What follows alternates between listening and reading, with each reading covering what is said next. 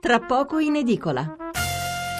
Allora, qualche altro messaggio. Eh, Riccardo, sarò un po' ignorante, ma non mi è chiara la tecnica che avrebbe permesso di realizzare il video all'insaputa. Beh, immaginiamo che magari il ragazzo per vantarsi con gli amici abbia piazzato una telecamera, abbia fatto poi quello che ha fatto con la ragazza e poi abbia diffuso il video oppure abbia deciso di ricattarla, per esempio, no? Oppure immaginiamo che ci fossero altri a, a filmare di nascosto, chi lo sa, insomma, cosa può essere successo. Poi eh, Roberto da Aversa, se ritornasse, in, ritornasse, a insegnare educazione civica a scuola, magari si sollecita un po' di buonsenso nell'animo di qualcuno, oltre a civile rispetto. E in effetti, eh, non so se quando andava a scuola lei, dottoressa Manca, si insegnava ancora educazione civica, io me lo ricordo da ragazzo, insomma, prima che l'abolissero. Eh, non, era, non, era, una perdita di tempo, non so che ne pensa, prego. Assolutamente no, assolutamente no, manca civiltà. Oggi educazione civica, rispetto, eh, partendo da, da, se stessi e, e, dagli altri. Questo veramente eh, lo posso rilevare ogni giorno che, che manca profondamente, anche come educazione di base, dalle famiglie alle scuole. Allora, Pierpaolo da Villa Cidro, nel Medio Campidano. Pierpaolo, buonasera. Buonasera. Prego. Eh, non posso che confermare il sostegno alle ultime parole della dottoressa Manca. Eh, siamo in presenza di un decadimento clamoroso di tutti quelli che erano i valori di qualità di una società di altri tempi, evidentemente. Ma io sono forse, eh, o appaio come un vecchietto, ma la, la realtà è che, per esempio, la famiglia non fa più la famiglia, i ragazzi non hanno più eh, certi valori, un'educazione, un controllo che non significa essere eh, in qualche modo schiavizzanti verso i figli, ma non gli trasmettiamo più valori, principi. Eh, quindi questi ragazzi sono abilitati a fare qualsiasi cosa e credo che alla fine il risultato sia eh, quasi inevitabile, e cioè si arriva a degli estremi quelli, come quelli che, che abbiamo appena eh, sentito e che stiamo vivendo. Mm-hmm. Grazie per Paolo anche della sua telefonata. Allora Giulia da Lucca fa queste osservazioni. In questi video non compare mai il partner in modo riconoscibile. Come mai è sempre solo la ragazza a doversi vergognare? E beh, qui c'è diciamo, un gioco dei ruoli imposto dalla nostra società. Eh, adesso non voglio fare il sociologo, ma è chiaro che se il ragazzo, almeno nel sentire comune, un ragazzo fa certe cose, è considerato un fico e quasi invidiato dai suoi amici. Se lo fa, lo fa una ragazza non mi fate dire come viene considerata, ma ci siamo capiti. Dottoressa Manca, prego.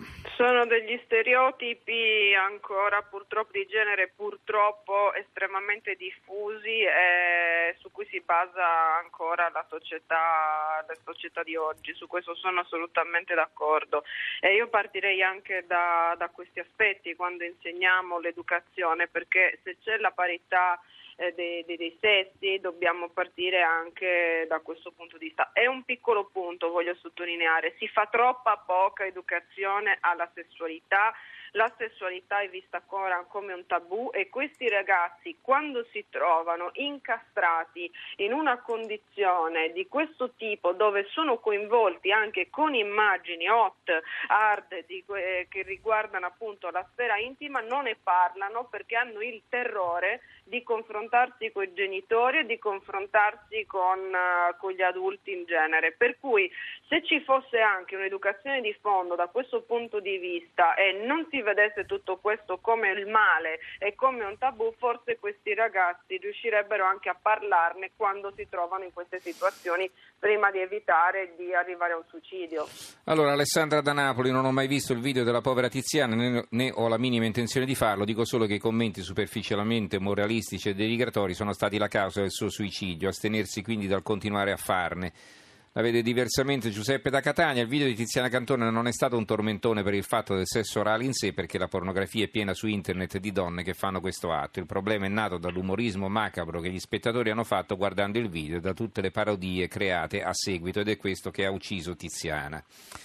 Poi eh, Giovanni dalla Sardegna scrive togliere le videocamere dai cellulari, e beh, insomma mi sembra un provvedimento un po' troppo drastico. Non è che stiamo tutti a filmare queste cose, Giovanni, eh? stiamo parlando di casi fortunatamente eh, insomma, circoscritti, non dico isolati perché insomma, abbiamo sentito che è un fenomeno che si sta diffondendo, ma non esageriamo.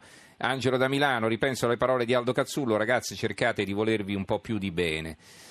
Eh, Irene da Trieste, non condivido la disinvoltura e l'irresponsabilità dei giovani d'oggi, ma li chiamate amici disgraziati che filmano e poi diffondono in rete. Beh, gli ho detto tra virgolette, li chiamano amici, eh, dovevano essere suoi amici in teoria, usciva con loro, erano suoi amici, quindi figuriamoci come uno si può, si può affidare, non si può affidare manco degli amici. Eh, Angelo da Cireale, poi chiudiamo. Angelo, buonasera.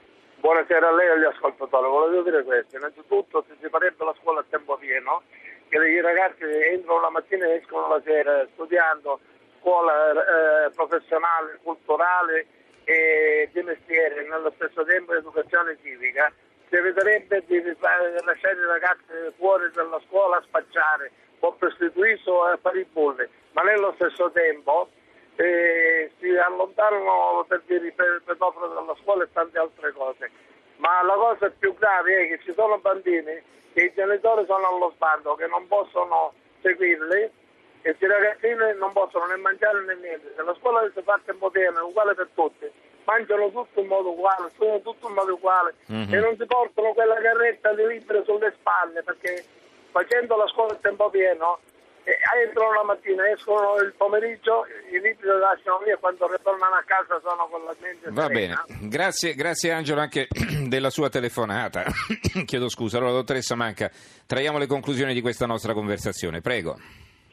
Le conclusioni sono che oggi come oggi bisogna veramente fare attenzione alla rete a tutti i livelli, partendo dai genitori che devono educare i figli a parlare a tutti questi aspetti alle persone più grandi, perché anche Michele era già una giovane Aveva 22, 23 anni, 22 anni. Esatto, sì. quindi io direi che il fatto che eh, tante volte ancora oggi si sottovalutino questi problemi significa significa che eh, dobbiamo forse continuare a parlarne in maniera più incisiva, perché da un lato abbiamo gente distorta e deviata che commette dei reati piuttosto gravi, come in questo caso, ma dall'altra bisogna veramente non fidarsi e fare tanta tanta attenzione. Ringraziamo allora Maura Manca, psicologa e psicoterapeuta e presidente dell'Osservatorio Nazionale Adolescenza. Grazie dottoressa Manca e buonanotte. Grazie a voi, buonanotte.